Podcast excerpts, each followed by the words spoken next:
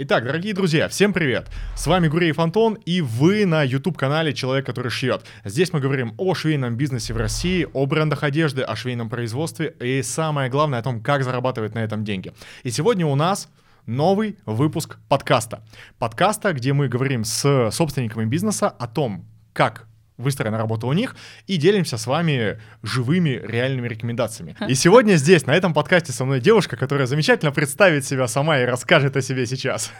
Да, привет, Антон, привет всем, кто нас смотрит. Меня зовут Ксения Ермолова, у меня молодое швейное производство по платьям, и также я эксперт государственных центров «Мой бизнес», и я вывожу а, ИПшников, и самозанятых, и ООшников, в общем, любой вид а, как бы юридических лиц на маркетплейсы за счет государства. Потрясающе, супер. Скажи, пожалуйста, ты при этом сама являешься селлером а, да, маркетплейсов? конечно. Как давно ты в этой замечательной движухе? В этой замечательной движухе я два года, и э, в эту замечательную движуху я окунулась с а, такого очень интересного направления, как э, государственная служба. Я работала, можно сказать, что в сфере ЖКХ, а, мы капремонтили дома а, нашего региона. Подо мной был, получается, биллинг, взыскание задолженности, айтишники, в общем, вообще ни разу не связанные ни с дизайном. Биллинг это звучит как, с... э, как буллинг, типа подо мной был это буллинг. учет э, начисления взносов, то есть Я это понял. вот это вот все. Зв- Звучит немножко похоже, знаешь, на буллинг, так как будто вот взыскание задолженности. То есть сначала надо было людей немножко поднадавить на них. Это очень полезные навыки, когда ты Ну, работаешь в швейном бизнесе.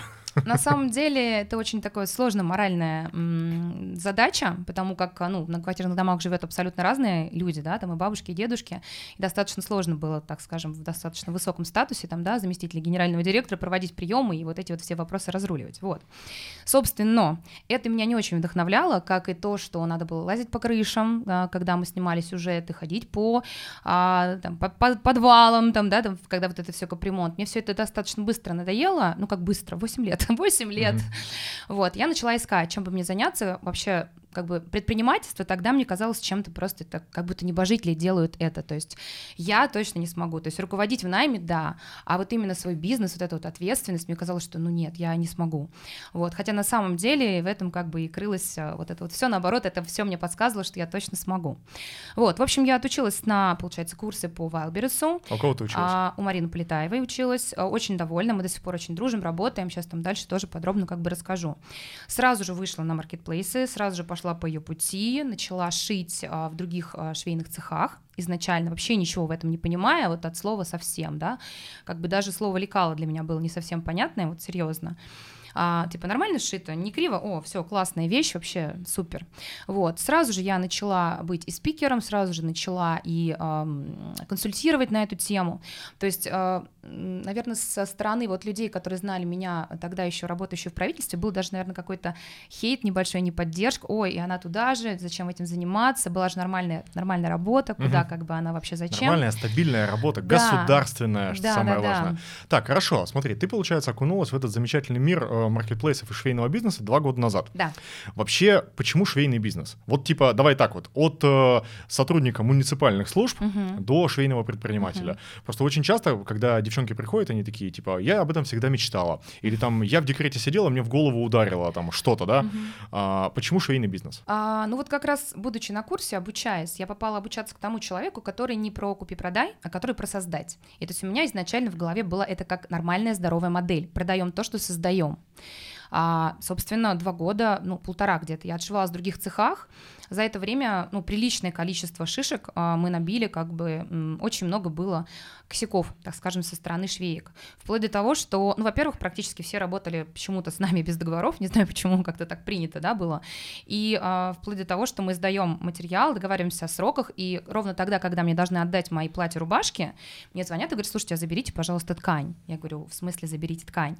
Ну, в смысле, мы взяли заказчика как бы пожирнее, и как бы вас мы шить не будем. Мгм. То есть, и вот это вот полтора года, нет, были, конечно, и хорошие а, швейные предприятия, которые отшивали мне одежду, то есть в целом, ну, как бы есть из кого выбрать, так скажем, на рынке.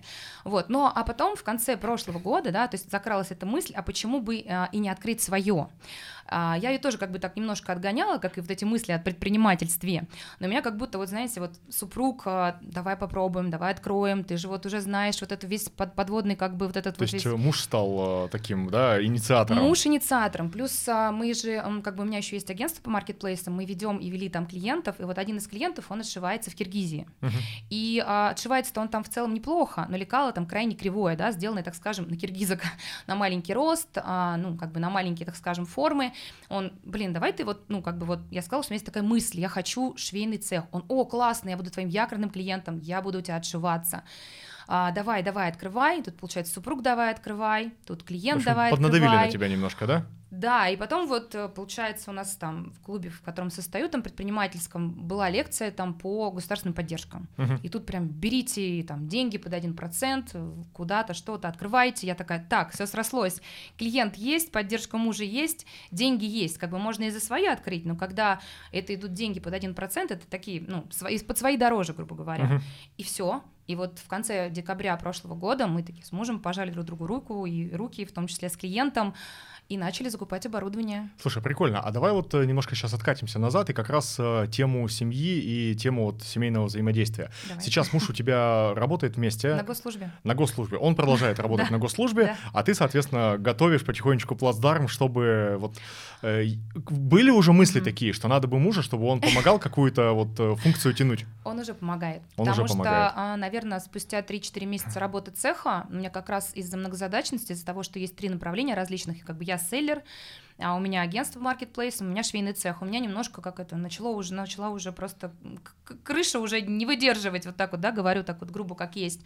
И самое тяжелое, наверное, для меня это как раз а, учет, финансовый учет, то есть а, вот этот вот контроль. То есть я все-таки вот про собрать коллектив, а, коммуникацию. Мне очень легко Мгм. там находить клиентов, с этим вообще нет проблем. А вот это вот учитывать, рассчитывать, и меня это очень сильно как бы ну, напрягает. Мгм. И тут я понимаю, что моему мужу, наоборот, это нравится про структуру, он про счет, он про то, как вот это вот все свести, как вот э, сделать так, чтобы не было ну, каких-то кассовых разрывов, потому что особенно когда у тебя три разных направления, у тебя поступают постоянные деньги, да, там, и у тебя постоянно траты, это все смешивается в один комок, и ты вроде бы дофига, ну, как бы часть тебя денег проходит, и ты вроде нифига не зарабатываешь. То есть Мгм. есть какой-то вот этот вот стресс, и у меня уже в какой-то момент я думаю, так, все, я уже не знаю, хочу ли я, не хочу, я прям мужу говорю, так, ты, короче, мне говорил, мы хотим швейный бизнес, мы хотим, поэтому говорю, пожалуйста, Будьте любезны. помоги. Он такой, я вообще только рад. То есть, Я понял. бы, Супер. да. Очень часто просто девчонки жалуются на тему того, что там семья не поддерживает как-то. У меня ситуация была однажды, а, ко мне девушка пришла, и в личной работе я очень много работаю, вот типа, знаешь, там, надо голову проветрить, надо с какими-то установками, убеждениями Мгм. поработать. Ну, потому что как бы на небольшом уровне бизнес-инструменты, они вообще вторичные. Главное просто тупо в какой-то момент поверить в себя и пойти. И была задача, типа, вот у тебя есть твое любимое место в городе, иди туда, погуляй, проветри башку. На что он мне потом вечером отчитывается, что муж меня не отпустил. Здравствуйте, здравствуйте, мы в 2023 году, муж не отпустил погулять на полчаса. Ну, как бы не сдюжил, по всей видимости. Окей, а, вот в декабре пожали друг другу руки. Да. Э, Швейное производство у тебя с марта. То есть 4 Ну, месяца прошло нет, от от- решения до В открытия. феврале мы открылись, просто в марте у нас было такое пафосное красивое открытие с администрацией, с лентами, со всякими брендированными пирожными, со съемками всего этого и так далее. Мгм. То есть у нас было сначала техническое открытие, то есть мне перед вот этим вот открытием было важно а, отработать процессы, то есть отдать первую партию, чтобы пришли первые люди. И вот когда все вот это уже пошло, я уже почувствовала, что да, у меня точно есть швейное производство, и тогда мы уже 10 марта открылись уже как бы Сколько людей было у тебя в качестве сотрудников во Мгм. время технического открытия? А конструктор, она же технолог, а, и две швеи. Конструктор, и, технолог приходящий, две швеи. и приходящий закройщик. и приходящий Да. закройщик. Как ты отрабатывала на начальном этапе вот эту вот историю, что, ну, типа, швей нет? Вот, типа, нет вообще. У меня в голове абсолютно другая картинка. Я, наверное, за это поблагодарю свою коллегу Лену Федотову. Леночка, привет тебе. А, вот как бы все говорят, швей нет, швей нет. Она такая, ничего не знаю, швеи есть. И я как-то вот эту фразу себе в голову положила, и Мгм. вот кто бы мне что ни говорил, у меня четко эта фраза, что швеи есть, их много, у нас очень шьющая страна, у нас очень шьющий город, конкретно Липецк, очень много швейных производств. А, вопрос в том, что ам, там сидят люди, да, там на, небосо- на невысокой зарплате, они уже привыкли к этому, и нужно достаточно потрудиться для того, чтобы создать хороший фон о себе в городе, чтобы к тебе пошли. Но у меня так получилось, что первые швеи это были мои знакомые. А, я же работала, когда отшивалась в других производствах с тем же конструктором-технологом, мы с ней полтора года работали, то есть она делала мне модели. И потом я как бы себе уговорил, и она же ко мне и привела первую швею, вторая пришла по Авито и так далее. И вообще у меня сейчас коллектив, а, можно сказать, такой интернациональный. У меня практически все швеи а, с Украины. Как-то Мгм. так получилось. Есть девушка с Молдовы. То есть нет, они все с российским гражданством, все, но они все а, с Донбасса, с Одессы. Вот как-то у нас вот так подобралось. И в целом у нас э, нет проблем. У нас сейчас есть даже парень швея очень молодой, девушка молодая. То есть у нас разного возраста люди, разным как бы статуса.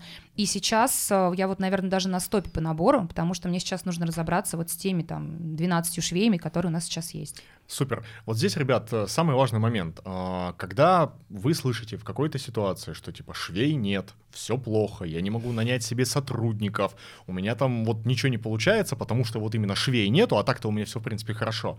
Я очень сильно всегда рекомендую обратить внимание ну, типа, не, на поиск все-таки швей, а на то, куда вы их ищете. Здесь все настолько же просто, как и с рекламой. Сама по себе реклама денег не приносит. Э, Сама реклама должна привести вам а, потенциальных покупателей на ваши, ну, типа, группы, аккаунты, там, на ваш сайт и так далее. А вот как вы там с ними уже работаете, это совершенно другое дело. Есть там у вас конверсии, нет у вас конверсий. Найм — это точно такая же воронка, как и воронка продаж. И поэтому, если вы, типа, швей нету, окей, хорошо. Сколько способов вы попробовали? Как много бюджета вы потратили на тест объявлений? Что вы сделали?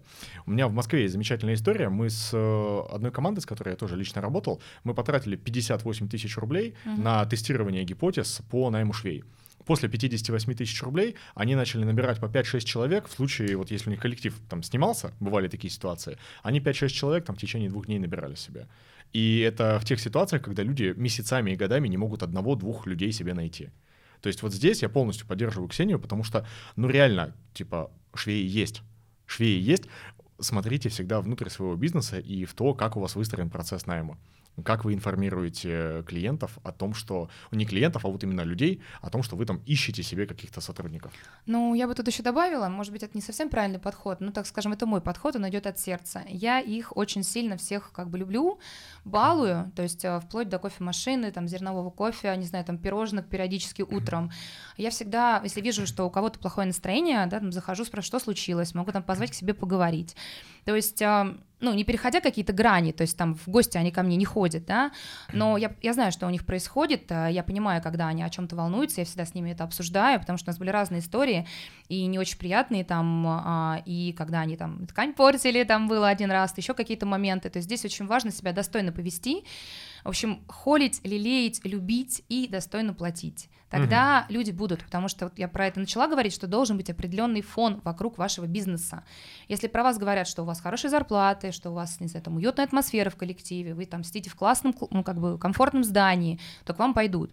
А если вы просто вас не слышно, не видно, и, ну, как бы еще и вы там где-то жадничаете, то и как-то не по-человечески относитесь, ну, соответственно, ну, будет как-то так. Это тоже все достаточно быстро распространяется. Да. То есть здесь не только там дело в том, что там люди не хотят работать каким-то образом. Люди хотят работать и готовы вкладываться. Вопрос в другом, что а ты что со своей стороны даешь? Я на, на самом деле, я вот там против позиции холить или лелеять. Я знаю, А, многие против, но Да, да, у так. меня, у меня было много ситуаций, когда девчонки такие, вот, мы с ними там, вот как э, я там вокруг них э, что-то делаю, и очень часто это заканчивается на этапе потом дальнейшего э, вот, тестирования каких-то бизнес-инструментов, когда ты смотришь на скорость того, какая, э, какую обратную связь тебе дают, когда ты пытаешься вводить какие-то новшества, или когда возникают какие-то сложности, но все равно первично, вот именно на базовом уровне абсолютно адекватный, абсолютно адекватная коммуникация с людьми быть должна, это сто процентов. И тот самый бренд работодателя, о котором очень многие забывают, это то, что необходимо тоже формировать, и на него тоже необходимо работать. Тоже важная штука. Слушай, вот сколько у тебя сейчас людей в коллективе? М, Так, значит, получается, технолога у нас сейчас нету, а мы, у нас был тест с двумя технологами, они очень удачные. А у нас получается закройщик, э, специалиста по ВТО, у нас, потому что мы 2-2 работаем сменами, а, по 6 швей в смене, ну и в том числе парень швея, как бы тоже, тоже туда же. Туда же. А, парень на упаковке, а, ну, бухгалтер, не знаю, считать его, не считать, э, и менеджер еще у нас по работе с клиентами. И менеджер по работе с клиентами, да. он ведет непосредственно уже тех, кто к тебе приходит на размещение. А, она также сама размещает объявления и на Авито, она общается, ну, сейчас мы уже перестали это делать и в Телеграме, вот, и э, тех, кого привожу я, она также обрабатывает, заключает с ними договора, вот, и, собственно, с ними ведет уже всю коммуникацию. То есть я правильно понимаю, что ты как менеджер сейчас не выступаешь? То есть твоя задача привести контакт, менеджеру отдать, и, соответственно, дальше она сама разбирается? А, я контролирую. То есть uh-huh. я создаю там в том числе и общий чат с клиентом, где есть и менеджер, и я, потому что, ну, мне так спокойнее, uh-huh. и вдруг что-то где-то, чтобы она там не забыла, но основную всю, как бы, непосредственно операционку, да, делает с ними она. Как ты переборола страх, что никто не знает твой бизнес лучше тебя, никто не продаст лучше тебя менеджер там не разбирается в чем-то и так далее? Не знаю, мне кажется, нужно набирать людей умнее, лучше вокруг себя, чем ты. Это нормально, это не страшно, это наоборот круто. У меня нет такого страха. Мне нет кажется, никогда страха. не было. Нет, наоборот, я, может быть, даже где-то достаточно ленива в чем-то, хотя и многозадачно. Угу. И в том числе вот это вот моя, наверное, лень с удовольствием делегирует задачи. Спокойно занимайся. Да. Ну, то есть, э, смотри, а где граница между ленивым э, адекватным делегированием и перекладыванием ответственности на человека? Вот смотри, как бы многие же... Есть две грани, да, типа я держусь за все сам, и типа ничего не отдам никому. А есть вторая грань, когда типа да пофигу, и ничего не контролируешь, и ничего не проверяешь. И тогда люди действительно могут косячить, могут ошибаться. Вот где вот эта грань находится? Мне вообще не пофигу. Я каждый день э, как бы прихожу в э, цех, потому что ну, агентство у меня сидит в другом месте. Я беру выборочное изделие, сама делаю ТК, даю замечания там или пожелания свои. Я слежу за сроками договора, то есть мы прям такой трекинг у нас есть по проценту выполнения сроков по договору. А, сама разруливаю какие-то косяки, если они бывают со сроками или с тканью. Почему говорю, даже есть как бы общий чат с клиентом, то есть я все это вижу. То есть на самотек это отпускать вообще никак нельзя. Угу. Ну, это просто, наверное, глупо. Я понял тебя. Слушай, а, у тебя три направления бизнеса. Да. Ты селлер, у тебя агентство по выводу селлеров, да. и у тебя, соответственно, собственное швейное производство. Да. Я обычно всегда угораю над э, девчонками, которые владеют собственным производством, и говорю, вот она счастливая обладательница швейного производства. И знаешь, вот этот момент, когда там 18 мешок под глазами, вот, но здесь у тебя, у меня складывается ощущение, как будто, ну, ты действительно кайфуешь от этого. Вообще, тебе какое направление бизнеса вот из этих трех больше нравится? Ну, наверное, все-таки мне больше всего нравится ВБ, и мне, наверное, ну, именно маркетплейсы, и самое вообще мое любимое — это аналитика. Мы даже одно время пытались снишеваться и быть чисто агентством по аналитике, у нас достаточно много кейсов, мы сделали очень много аналитик различным клиентам, это прям самый кайф. Я сама с удовольствием это делаю, с удовольствием а, как бы курирую менеджеров своих, которые это делают. Производство, а, кайф в разработке своих моделей или разработке моделей для клиентов — это кайф. А уже вот именно а, рутина, когда это настроено, либо просто когда ты берешь готовый заказ, ну нет, это, наверное, просто удовольствие достойно исполнить это. А прям кайфа от этого нет, но у меня просто сейчас нет мешков под глазами. Если бы ты меня позвал сюда в августе, например, или в июле, то Новопосит был мой друг утром, вечером, ну, я очень как бы стрессовала, потому что, ну, вообще, э, как бы цех по платьям, да, по uh-huh. шве...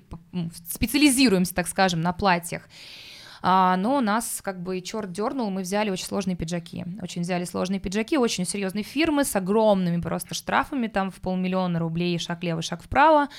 И тут же у нас а, начал подкосячивать технолог, а, коллектив ну, как это посыпался. Бывает, знаешь, типа, вот, и с- сразу моментально все начинает сыпаться. Да, это было очень тяжело морально, честно, не знаю, настолько, наверное, никогда не плакала, честно скажу, это было тяжело. Вот, но мы как бы выросли из этого, мы очень сильно минуснулись, прям так хорошо, сделали кучу выводов на этом фоне. На самом деле, я вот даже сейчас, если отмотать назад, я не жалею, что мы взяли пиджаки, честно, прям такая классная проверочка была, но больше мы пиджаки не берем.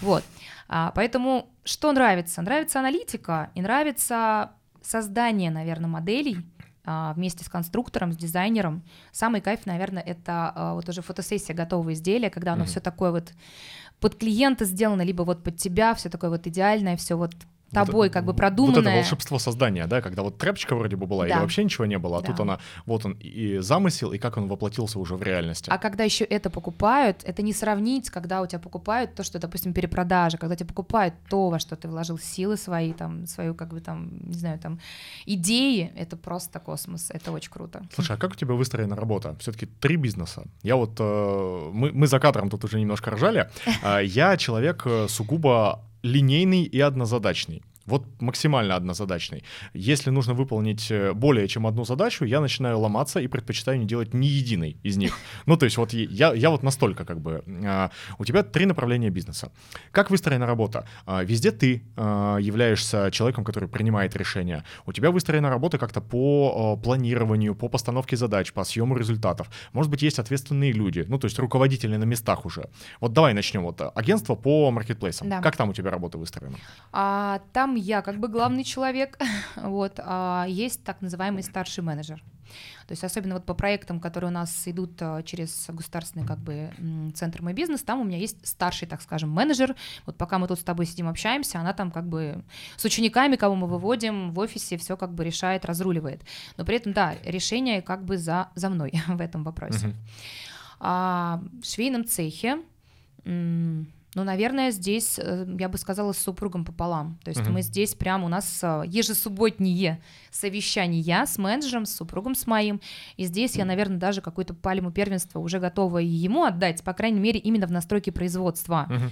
Вот, то есть я, с меня клиенты, а, и с меня как бы там в голове мои дизайны. Вот, а uh-huh. уже вот это вот общение в коллективе, там планы, вот это все, это уже на супруге. Поэтому здесь можно сказать, что 50-50. Вот. И в своем бренде, честно скажу, что когда запустилось производство, я думаю, ну все, сейчас я буду кучу моделей тестировать, шить себе и себе. Не, я прям погрязла, как такая есть картинка, человек пытается перейти через лужу, наступает, а там, короче, болото, и он такой раз с головой туда, и такой, как бы, и как бы оттуда вынырнуть. Вот, наверное, месяца четыре я была в швейном бизнесе, вот в этом стрессе, и практически не занималась своими продажами как вообще. это отразилось на продажах? Очень плохо. Очень, Очень плохо. плохо. Вот сейчас мы только начинаем как бы воскресать, потому что наладились процессы в цехе, я смогла как бы свой фокус внимания направить а, действительно на, ну, на свои продажи, там, переснять, э, там, съемки сделать своей одежды, которая уже была, там, она стала лучше от этого продаваться. Мы сейчас э, на, на тест э, сделали достаточно большое количество там пижамок прикольных, интересных, с классным дизайном, уже их отсняли, уже их отшили тестовую партию, то есть мы как бы это возрождаемся из пепла после таких базовых настроек швейки, так Супер. скажем. Вот здесь, ребят, тоже хочу сразу же дать вам ну, понятную ценную рекомендацию, когда у вас есть собственные продажи, когда вы ими занимаетесь, вам нужно понимать одну единственную вещь. Как только вы хотите организовать себе собственное производство, вам нужно понимать одну штуку. Либо вы вот прямо начинаете жестко в это уходить, и у вас могут просесть продажи, либо у вас уже все процессы настроены настолько, что кто-нибудь да сможет вас на этом этапе подстраховать. Кто-то сможет э, взять на себя управление, кто-то сможет на себя взять тест гипотез и поддержание текущих результатов. Потому что, как э, Ксения сказала, что там мизинчиком просто прикоснешься к э, вот этому болотцу, и тебя затягивает с головой туда абсолютно. Это действительно так. И самое опасное, что может произойти, когда ты открываешь собственное швейное производство, это падение продаж в торговле, которая влечет за собой отсутствие денег, расфокус, плохое состояние, следственно, следствием э, являются плохие решения, и это просто вот сказка не отвязка идет по кругу. Когда у тебя плохое состояние, ты принимаешь плохие решения. От плохих решений у тебя снова плохое состояние. Вот этот цикл, его очень сложно разорвать. А, что вот, кстати, для тебя стало вот этим разрывом цикла, что вот, ну вот прям, когда ты поняла, что все, на производстве все работает, я могу фокус внимания обратно нет, ну вообще производство изначально открывалось для того, чтобы отшивать себе. Как uh-huh. бы начнем с этого, да. Но понимая, что э, достаточно дорогостоящее это удовольствие, то есть зарплата, аренда достаточно высокая, то есть там налоги, а модель была такая, то есть э, один, два, ну три там, если с небольшими объемами якорных клиента и тест своего, и потом остаемся там, допустим, с одним якорным клиентом и отшиваем себе. То есть э, спустя время настройки Я просто вернулась к первоначальной концепции. То есть, если я не буду тестировать модели, если я так и буду грязнуть в болоте только производством других, то ну, мы будем находиться, в, ну, как бы будем откровенно, но в моем понимании это не высоко маржинальный бизнес, когда ты отшиваешь для других, да, то есть там маржинальность порядка там, ну, 20%, то есть это, ну, это не так интересно, тем более у нас не такая там громадная фабрика, да, чтобы какие-то там суперобороты генерить, а если с этим же количеством людей а, мы отшиваем себе, как я их люблю называть, золотые артикулы, mm-hmm. это совершенно другая маржинальность, поэтому здесь просто как бы мы вернулись к первоначальному плану, так скажем. Супер, отлично. А какие у тебя вот э, максимально вот запоминающиеся были косяки, вот именно в плане работы, вот кроме пиджаков, может быть, было что-то еще, потому что обычно, когда люди открывают себе свое производство, особенно в небольших городах, они очень многие удивительные вещи проживают, будь то найм сотрудников, будь то а, организация работы, вот ты говоришь, технологов вы нескольких тестировали, угу. вот, какой такой самый запоминающийся косяк был? Запоминающийся косяк, ну, наверное, скажу такой косяк с хэппи-эндом, а мы всегда, ну, как, наверное, любое производство, очень суперски отшиваем не только партию, но и в первую очередь образец делаем всегда это филигранно. И тут как раз вот, ну, Марина Полетаева, которая училась, она доверила, ну, как бы я говорю, давай мы попробуем, давай отошьем, она, ну, я все-таки уже пять лет это продаю, как бы страшно, вроде бы Ксюшу знаю, но вроде как бы молодой цех, она дает нам на отшив образец, я отдаю нашей лучшей швее, которая на секундочку была в том числе технологом, и как ты думаешь, что с ним случается? Закосячили. Косячим его, причем люто, просто тупо по всем фронтам, даже размерник не тот пришили, понимаешь? То есть просто стыд, срам, как это боль, отрицание. А узнали уже, когда ей отправили или на производстве? А, когда ей отправили. Хотя обычно я всегда все это смотрю, как бы рассматриваю и прям замеряю, но там были такие моменты, которые, ну, я прям, так, так как это отшивал технолог, я, у меня не было вообще сомнения, посмотрел визуально, все красиво. Я не стала, как я делаю сейчас, да, я беру, допустим, если там молния потайная, я прям беру линейку, смотрю на то ли там, то ли длины мы ее вшили и так далее. Я не стала там так делать. Вот, но что самое интересное, я нашла в себе силы, я написала Марине, что Марина, да, мы накосячили, а, но мы можем реально по-другому, мы можем круче, дай, пожалуйста, нам второй шанс. Угу. Она дала нам второй шанс, но она долго думала, на самом деле, на мне, наверное, так, недельку я подумаю, подумаю, дала второй нам шанс. Второй раз все было филигранно, я сама с линейкой все вымерила, последние микро, как бы там, ниточки сама все подрезала, урезала, и вот сейчас мы, как бы, ну, постоянная фабрика, мы уже взяли объемы на следующий весь год, то есть мы расписались, шикарное, прекрасное платье, мы как бы ей отшиваем. Я правильно понимаю, что у тебя сейчас расписан план производства на весь 24-й? Нет. А мы пока расписались, получается, по конец марта. Единственное, что с Мариной, как с заказчиком, мы проговорили годовые объемы, а, которые будем отшивать. Законтрактованность, по конец января, да, а прям четкая договоренность по конец марта. Угу. Моя идеальная картинка — это хотя бы полугодовая законтрактованность, именно договора, потому что уже не раз мы сталкивались с той историей, слушайте, вы классно шьете, вот мы 200 там пижамок отшили, мы вас скоро тысячу отошьем, все по-любому отшиваем, все по-любому в декабре. Ты в ноябре приходишь, тебе говорят, что, какие пижамки, кто вы, кто вы, зачем вы пришли? У нас, а, ты у нас менеджер уже... поменялся, а мы не, мы не знаем вас, а вы кто вообще? Ой, а у нас материалы не приехали. А ты заказчику отказал одному одному, второму, третьему. Ой, вы поэтому... знаете, а я там на 50 рублей дешевле нашел. Да, и такое тоже. И поэтому только договора. Это выгодно и клиентам, это выгодно и нам, так всем спокойно. А вот давай-ка подискутируем а, по поводу выгоды клиентов и по поводу выгоды вас. Да? Ты говоришь, э, идеальный вариант законтрактованность. Но я, например, как собственник э, различных ресурсов, как э, основатель комьюнити, как человек, который много достаточно времени проводит и с одной, и с другой стороны, я, например, очень часто слышу следующие возражения.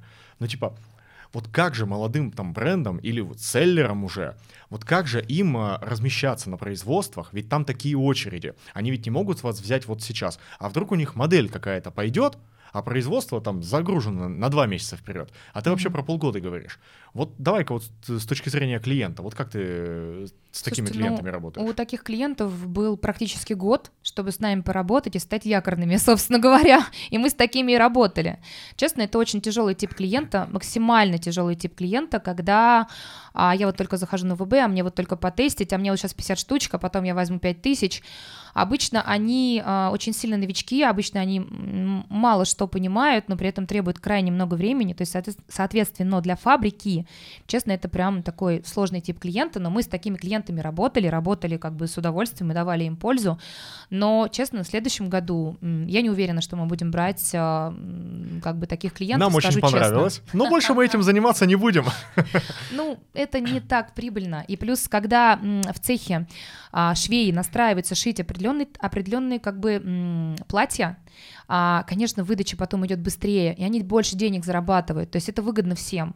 Вот давай, э, смотри, давай сейчас для зрителей, которые смотрят этот подкаст, мы дадим а, какой-то понятный чек-лист идеального клиента для швейного производства. Угу. Вот если ты хочешь, чтобы с тобой работали адекватные подрядчики, чтобы они тебе не косячили, не срывали сроки, делали тебе образцы, включенные в стоимость партии, и там еще что-нибудь, там своей экспертностью тебе помогали. Вот каким заказчиком ты должен быть, чтобы вот работать с такими, как ты? Ну, партии, наверное, это от 200-300 единиц, вот такой минимум, да, то есть это не тысяча, но это и все-таки не 50-100.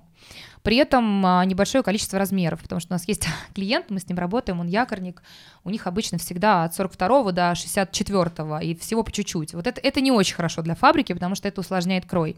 Соответственно, от 200 до 300 изделий, ну, наверное, там порядка там 4 там размеров.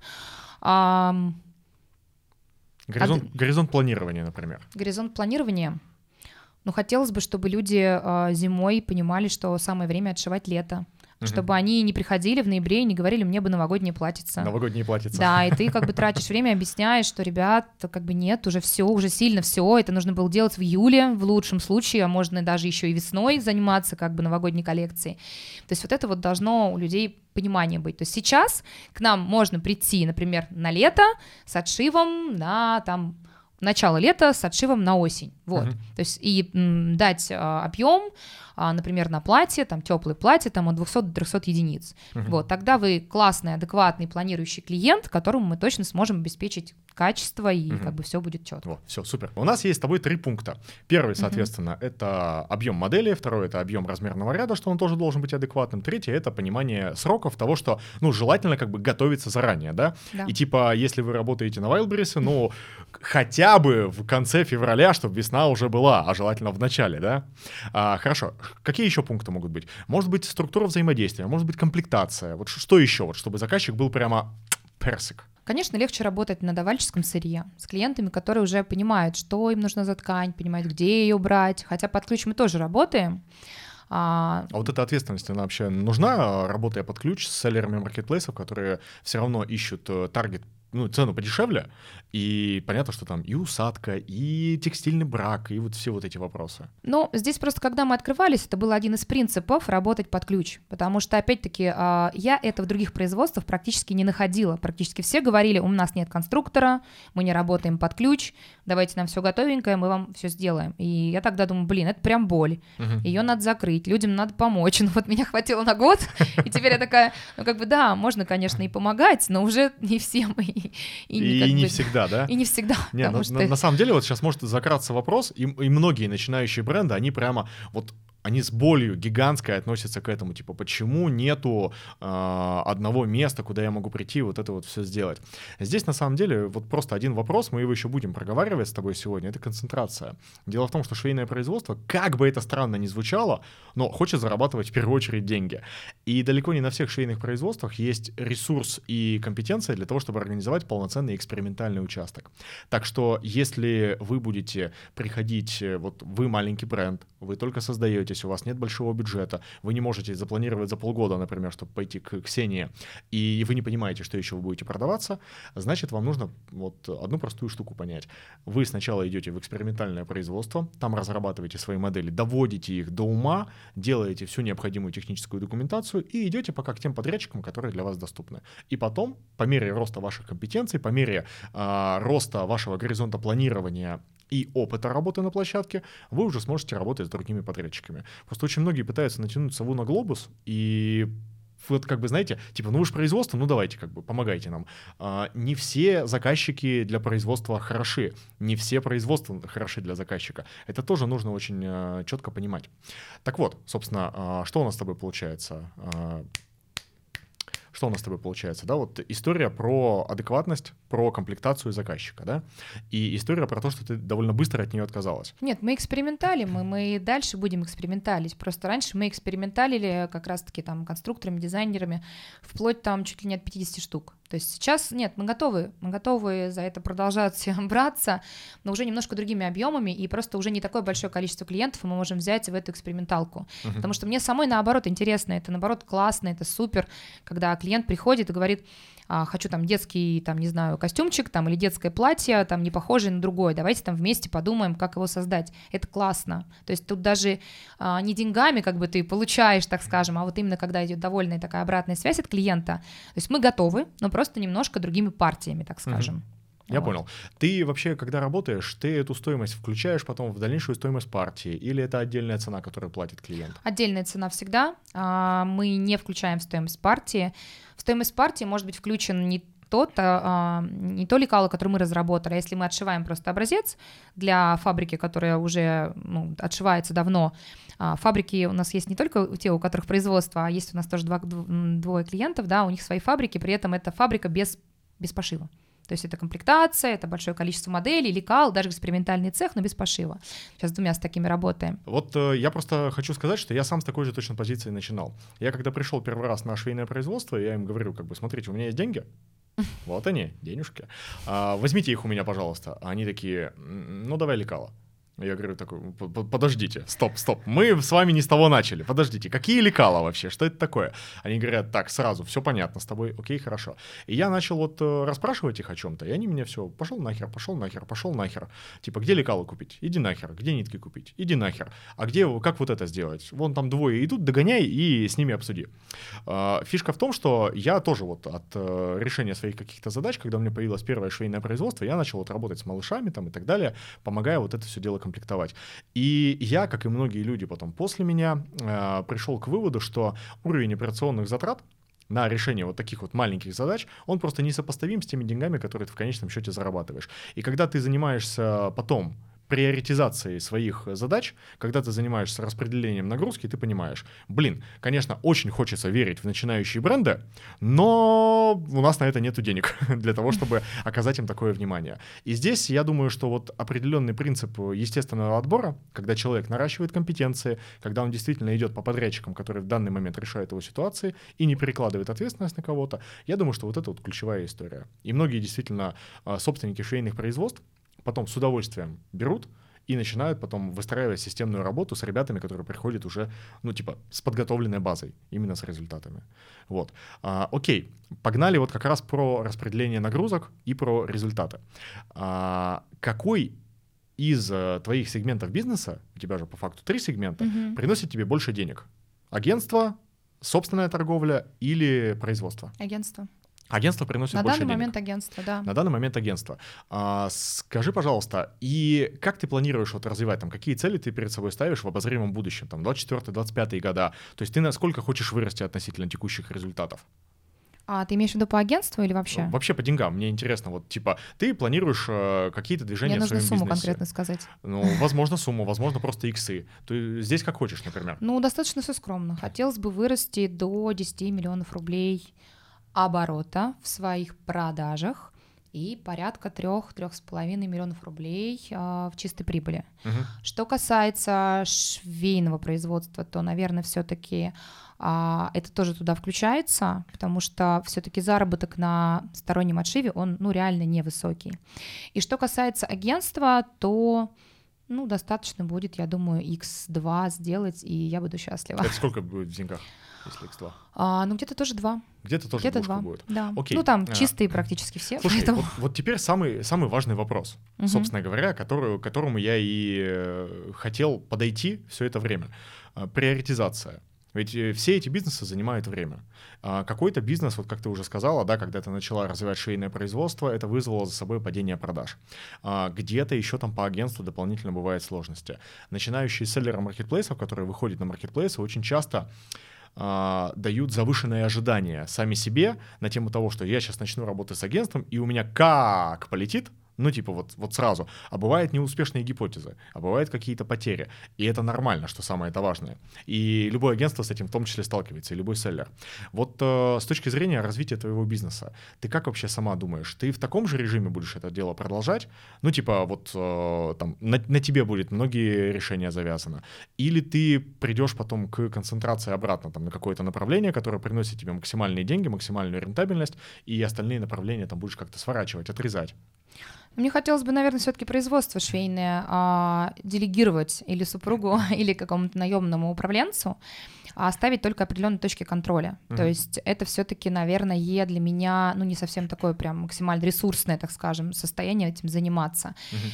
А спикерство, консалтинг, э, там, партнерство с моим бизнесом мне бы очень хотелось оставить, потому что там а, огромные возможности а, и узнавать, и влиять там на создание, например, дополнительных господдержек, то есть это уже немножечко другой уровень, и при этом там достаточно большие возможности для того, чтобы зарабатывать. Uh-huh. То есть консалтинг мне бы точно бы хотел составить.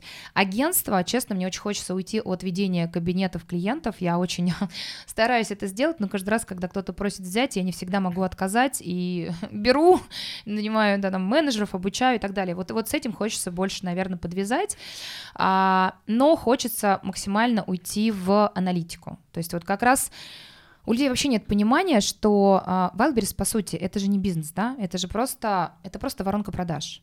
А бизнес — это некий как раз продукт, который создается. И для того, чтобы его грамотно создать, а, нужна аналитика в том числе, да, аналитика uh-huh. успешных, так скажем, а, гипотез, там, селлеров на маркетплейсах, да, будь то одежда или там товарка, поэтому, ну, мне бы хотелось уйти вот в эту сторону, может быть, даже как-то вот в такую вот нишу, как там маркетинг на маркетплейсах, да, то есть это аналитика и продвижение, это две самых uh-huh. востребованных вещи, потому что с операционкой у нас миллион школ, которые учат ПВБ справляться только с операционкой, создавать поставки и писать SEO. Ну, как бы не круто на самом деле. Угу. Круто, это очень глубокая аналитика и классный, качественный маркетинг. Вот это круто. Но Хочется это, вот деле, здесь качаться это больше. на самом деле очень сильно ложится вот в понимание там мое, да, по консалтингу, по вот этому развитию.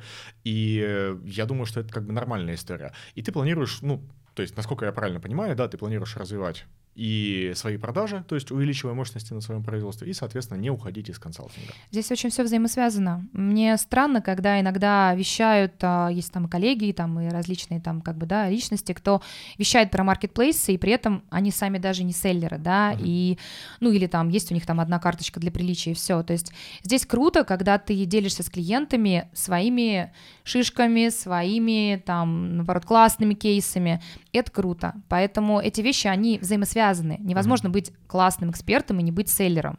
При этом даже можно быть там, не знаю, не селлером, который там делает там десятки миллионов и миллиард, но при этом иметь, ну, большой багаж знаний, который реально помогает другим. Mm-hmm. Поэтому это, ну, для меня неразрывные вещи, они Кто, связаны. на твой взгляд, э, достоин э, вот прямо внимания в первую очередь, если касаться темы маркетплейсов по России? А, получается, бренд Пуси, а, а по-моему, Артем Бородавкин с именем. Меня просто с ним Марина знакомила на, это, на MP Sellers было mm-hmm. в мае месяце.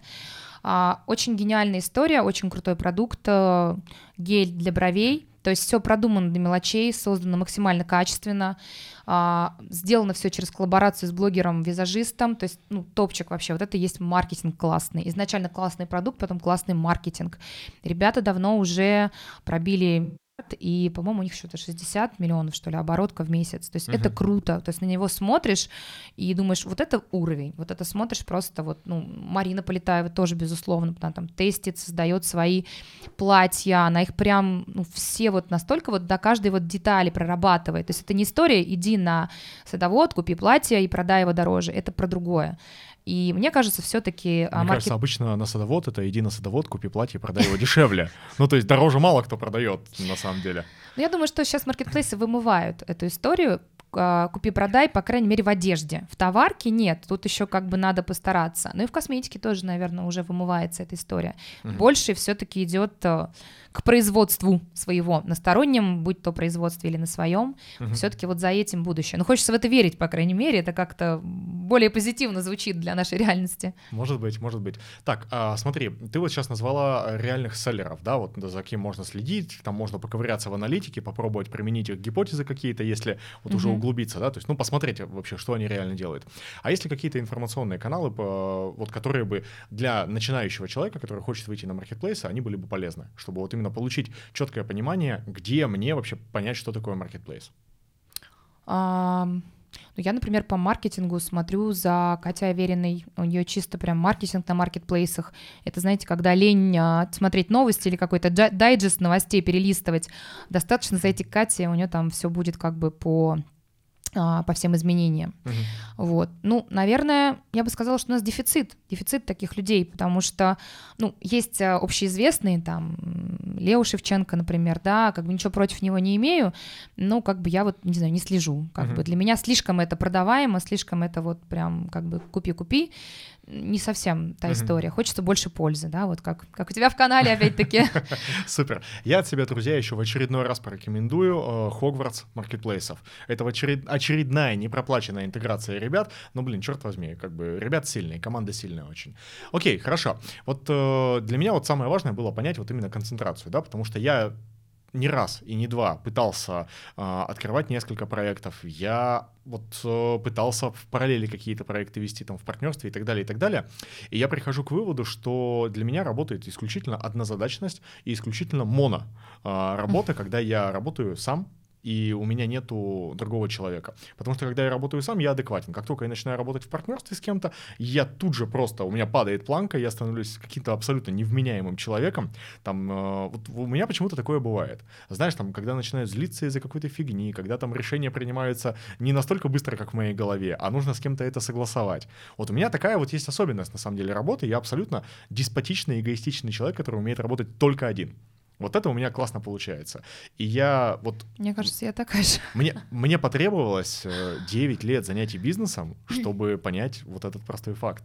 Это для меня было одним из самых важных осознаний. А в следующем году я поставил себе главным приоритетом, у меня вот прям есть заметка, и там типа 24 год, главный приоритет э, — это создание вокруг себя пустоты. Э, для того, чтобы иметь возможность думать в тишине и не напихивать мероприятия в календарь, как у меня в этом году это было, а для того, чтобы действительно а, концентрироваться на важном. Выстроить расписание, выстроить там личный какой-то график. То есть для меня вот такой вот приоритет, и я вот все вещи там ставлю типа на, знаешь, все на красное. Вот, uh Типа весь 24 год попробую все на красное поставить. Посмотрим, какой это результат принесет. Но вот э, для меня просто интересно, там, на что другие люди ставят свои акценты.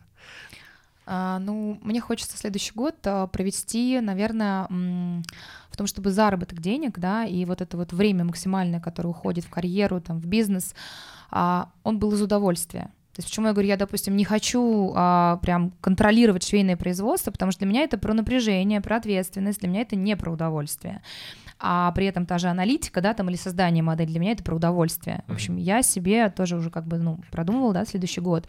Я себе ставлю задачу а, зарабатывать в удовольствие. Может быть, звучит как-то космически, что-то такое, но очень хочется. хочется. А давай, давай вот еще раз, вот чтобы просто у зрителя может возникнуть вопрос, да? Сейчас же модная вот эта вот вся херня, типа бизнес в легкости, я работаю один день в неделю, там вот что-нибудь подобное. Вот что такое для тебя э, зарабатывать в удовольствие? Это как? Это заниматься теми задачами, которые меня наполняют, а не наоборот э, полностью такой вот раздрай и усталость такую вот дают. То есть, когда ты занимаешься любимым делом, да, вот мы сейчас с тобой общаемся, мне классно, мне кайфово, mm-hmm. я могу еще три часа проговорить.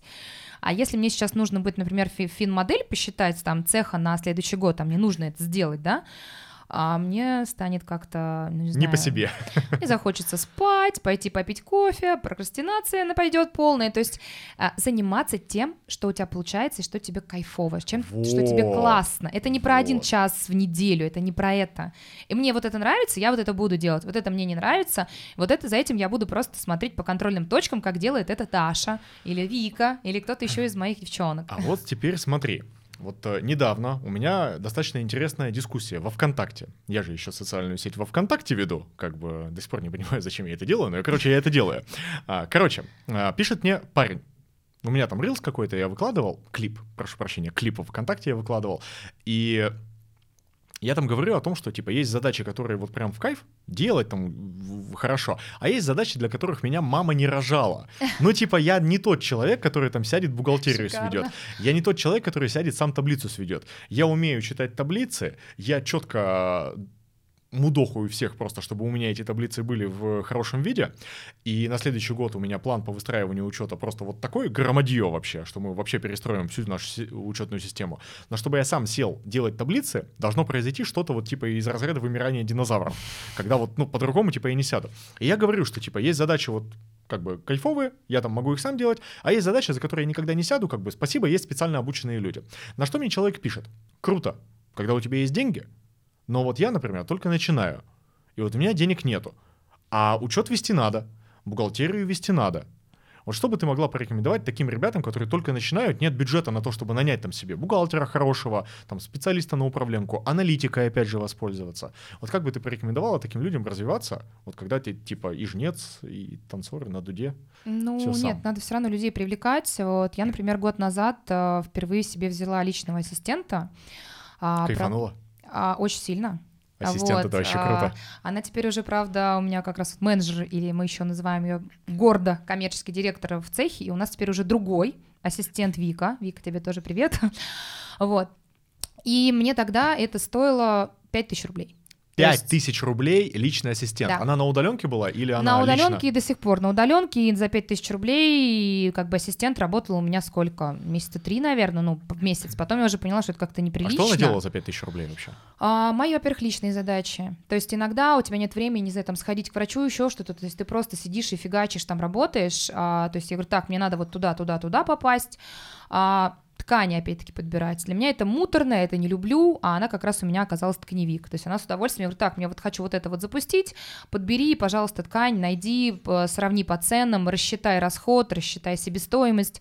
И она все это прекрасно делала. То есть и по цеху, и личные задачи. Но прежде чем ее искать, я села и написала себе список, а что я могу делегировать, или что я делаю постоянно, регулярно, что мне повторяется, что мне не особо нравится, или что я не делаю давно, говорю, давно там реально к врачу бы попасть не делать. могу, а надо бы сходить, да. И все это расписала, кинула просто в запрещенные соцсети э, сторис, что мне нужен ассистент. Буквально за, не знаю, там, ну, за секунд 5 насыпалось 3-4 заявки, и потом еще штук 10 прилетело. Я взяла первую девочку, первую девочку, которую мне написала Даша. Мгм. Мы вот уже больше года вместе работаем, она вообще умничка, у нее уже давным-давно далеко не 5 тысяч зарплата, очень достойная. Вот, и она давно уже не ассистент. Потрясающе. А из какого города Дарья? Липецк. Липецк. Тоже Все из из Липецка, Липецка, но да. на удаленке работает. И второй сейчас ассистент тоже с Липецка, и как бы все работают удаленно. Вообще и менеджеры у меня в агентстве все работают удаленно. И не все, кстати, из Липецка. Потрясающе. Я в свое время брал себе первого личного ассистента с одной единственной целью — спасти отношения с женой. Потому что для меня задача забронировать ресторан это прям очень болезненно. Это надо дозваниваться до них, надо что-то объяснять, надо найти этот ресторан сначала. Господи, в театр пойти, надо афишу смотреть. Я Яндекс афишей пользоваться не умею. Ну, типа вот такого. И первый раз, когда я нанимал себе ассистента, это было вот и именно спасти отношения с женой, потому что надо, помимо работы, личную жизнь обязательно делать. И сейчас у меня тоже абсолютно потрясающий ассистент. Э, Она вот, ну, прямо вот очень много задач решает, и сейчас мы развиваем еще одно направление, мы оффлайна планируем делать, и вот сейчас мы с ней тестируем гипотезу, как она вот э, с организацией оффлайн мероприятий будет справляться.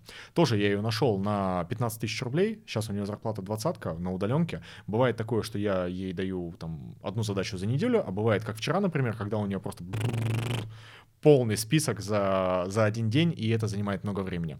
Но, ребят, в описании к этому видео мы даем вам ссылку на технологию найма личного ассистента. Если вы начинаете заниматься бизнесом, у нас там расписано, где подавать объявления, какая должна быть вакансия, какое должно быть тестовое задание, какие там конверсии и так далее. То есть вот это вот прям мы даем вам по ссылочке в описании. Вот прям очень кайфово. Так, окей. Э, Есть ассистент, есть, соответственно, вся вот эта история. И ты будешь э, работать над теми вещами, которые для тебя важны, над теми вещами, которые действительно тебя наполняют. А, Как побороть в себе страх того, что другой человек сделает хуже меня? Ну, типа, come on, а, вот сейчас вот я просто возражения, которые могли в голове у зрителя возникнуть, типа, ну что, за 5000 рублей я адекватного человека себе найду, что ли? Ну, вот- ну вот что вот э, вообще? 5000 рублей — это деньги, что ли? А, Конечно, могут разные люди попасться, но мне, наверное, не знаю, повезло, что ли. И самое главное, когда ты четко понимаешь, зачем, и человеку доносишь, зачем.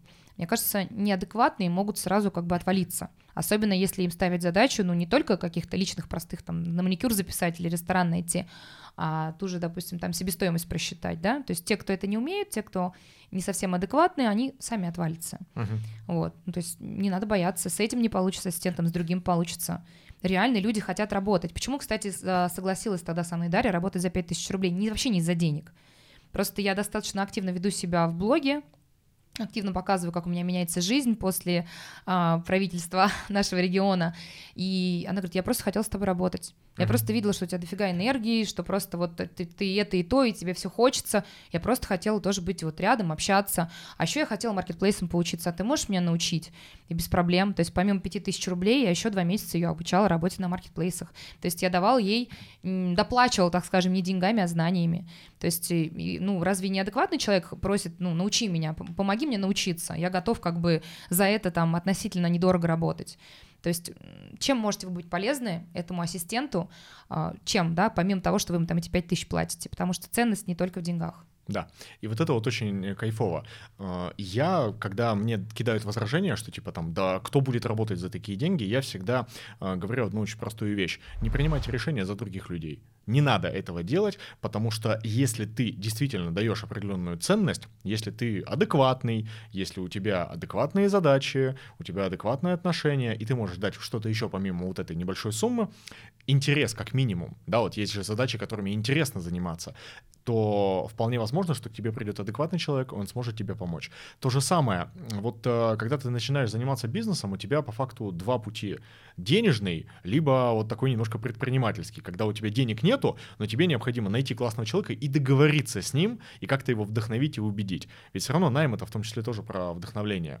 А, вдохновение, когда ты э, другому человеку продаешь идею работать с собой, продаешь идею своего бизнеса. И те, кто захотят быть к этому причастны, они к вам обязательно придут. И есть еще один очень важный момент. Вот э, Ксения про него сказала. Я со своей стороны его сформулирую. Короче, в моей реальности, вот на самом деле, вот ко мне в команду придут и в конечном счете останутся только офигенные люди потому что, ну, не бывает по-другому. У меня есть там некоторые убеждения там относительно коммуникации, относительно общения, денег и так далее, но вот относительно команды и найма я очень сильно убежден, что ко мне придут адекватные люди, потому что я адекватен, потому что у меня офигенный проект, потому что то, что мы делаем, реально несет офигенную ценность, и, следовательно, как бы не нашли еще такого человека, ну, значит, просто мы еще не сделали все, что необходимо, а он к нам придет обязательно. Вот, то есть мы здесь, э, мне было очень сложно научить себя не принимать решения за других людей, но когда я это понял, ну, типа, мне стало вообще сильно проще, на самом деле. Это кайфово очень. Слушай, давай вернемся к будням счастливого обладателя швейного производства. Давай. А, ты сказала, что вы открывали его под э, под займ, государственный займ, да. Под госзайм. Расскажи чуть подробнее, что за госзайм, потому что я очень часто сталкиваюсь с комментариями слушателей, что, типа, да нашему государству вообще на нас, типа, сверху. Не, я прям такой амбассадор господдержки и сама очень много получаю и советую а, своим клиентам, очень многим помогаю ее получать, разъясняю. А, это вообще возможностей на самом деле очень много. А, госзайм а, тогда, когда я услышала про этот 1 а, миллион рублей под 1%, а, моему ИП еще не было года, оставалось буквально две недели. Вот такой вот сладкий процент, 1%, он либо для ИП, которым меньше года, либо для соцпредпринимателей, да, то есть для предпринимателей, у которых работают социальные как бы, группы граждане, да. А, соответственно, у нас был две недели. Вариант, что мы успеем собрать документы, был достаточно невысокий. Но я вообще, как муж говорит, фартовая. Мне всегда везет и очень целеустремленная. У меня было четко в я успею. Да, как со швеями. У меня есть швей, я успею. Мы успели. А, мы все сдали документы, да, там бизнес-план сдается, куда ты собираешься эти деньги потратить, и, собственно, потом ты их тратишь, и потом ты просто подтверждаешь э, документами, что ты действительно купил там швейные машинки, а не слетал на Мальдивы. Сложная отчетность? Нет, это очень элементарно. И э, как бы собственно, бизнес-план и документы, ну, как, какая сложная отчетность? Ты купил машинки, не знаю, там, в Вилтексе или еще где-то, приложил договор реальный, приложил, э, как бы, ну, реальные накладные, что ты это купил. Ничего сложного в этом нет. Очень просто, честно. А, говоря еще про государственные деньги, вот сейчас у меня на оформлении товарный знак, а, Ермоли мой, тоже за счет средств государства. Единственное, что сейчас а, ты сам платишь, платишь госпошлину, раньше в том числе и госпошлина входила в эту поддержку, а сейчас только... Ай бы... да, они негодяи. Сколько там да. госпошлина-то? 12 тысяч рублей. 12 тысяч рублей? А, ну, тем не менее, раньше все было под ключ. А, я ежегодно печатаю себе всякие листовки, вкладыши, вот эти вот э, картонные бирочки, все тоже за счет государства. То есть это называется там господдержка на полиграфию. А сейчас поданы у меня документы на возмещение затрат на маркетплейсов до 500 тысяч включительно, возвращаясь в Липецкой области. Маркетинг? Это комиссия логистика хранения. Маркетинг у нас в регионе не входит, но в зависимости от региона немного меняются условия. То есть в Московской области, там в Москве чуть свои, в Липецкой чуть свои.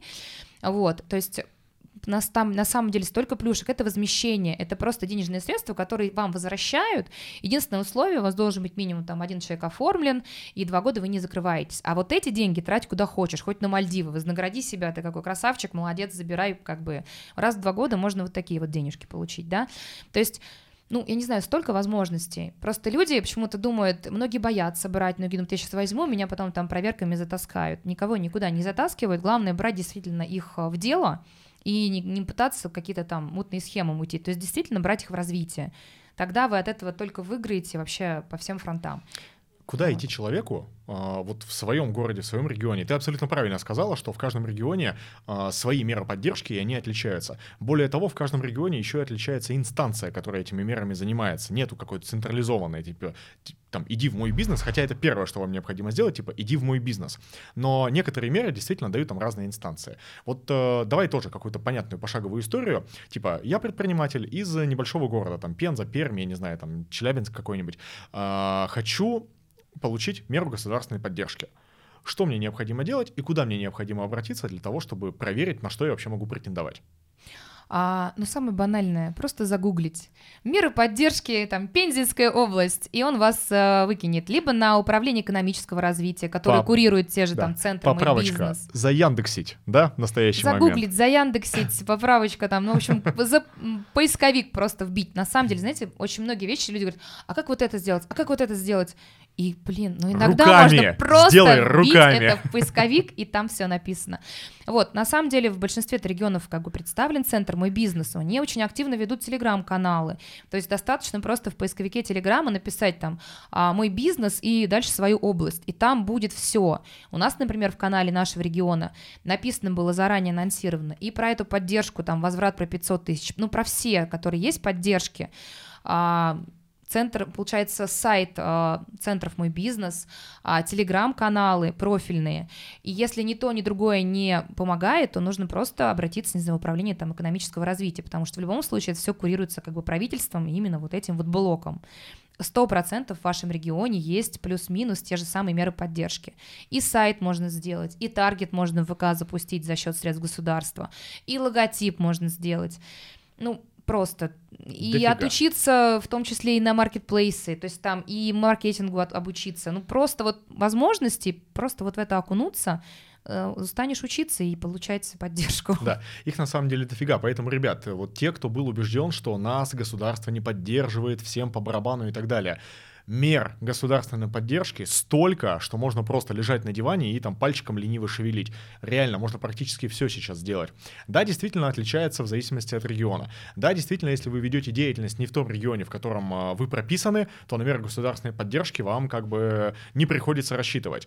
Да, действительно, а, есть различные а, меры. Кто-то может получить, кто-то не может получить, но есть корпорация МСП, Угу. Есть э, мой бизнес, есть соцконтракты, есть э, центр занятости, которые тоже выделяют деньги, и для старта бизнеса этого бывает вообще с головой просто достаточно. Важно ходить, интересоваться и узнавать. А еще самое важное, на что я хотел бы сделать акцент, это важно помнить, что ну, типа, никто ничего вам не обязан. Там, давать, доносить, преподносить и так далее ваш бизнес, ваш интерес, ваша инициатива и, собственно, ваши действия. Я вот, если честно, очень сильно убежден, то, что вся ответственность за результат целиком полностью лежит на мне. И никто там, ни там какое-то агентство, да, ни э, меры поддержки, ни государственные какие-то служители, э, они мне ничего не должны.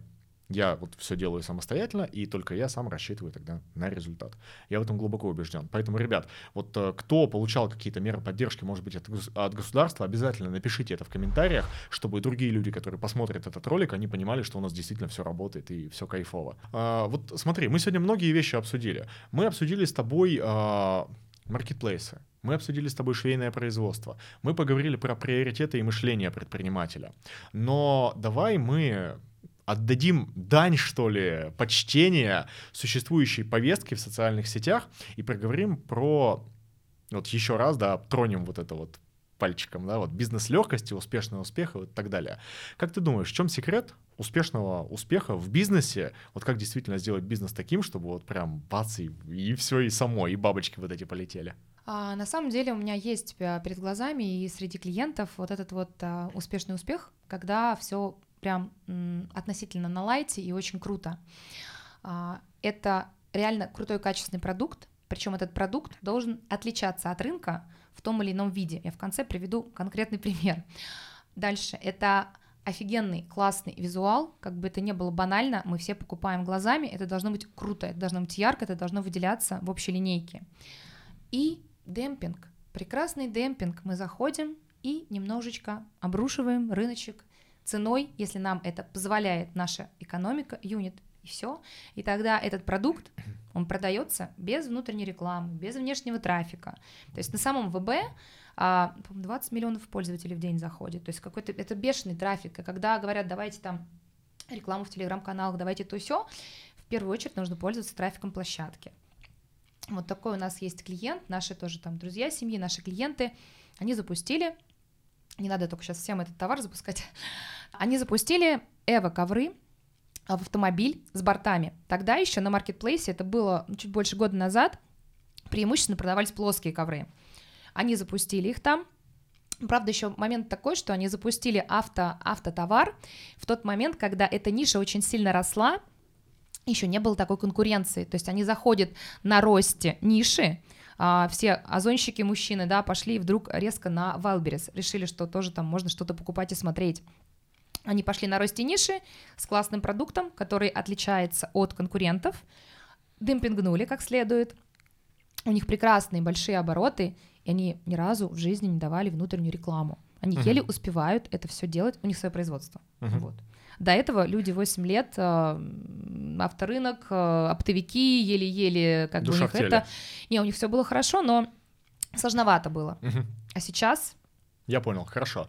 Слушай, а, ты рассказывала в самом начале нашей беседы о том, что ты столкнулась с очень сложной ситуацией, и ты не стала бы откатывать ее назад и снова бы прошла. Вот про эти пиджаки, да? да Когда да. открыла производство.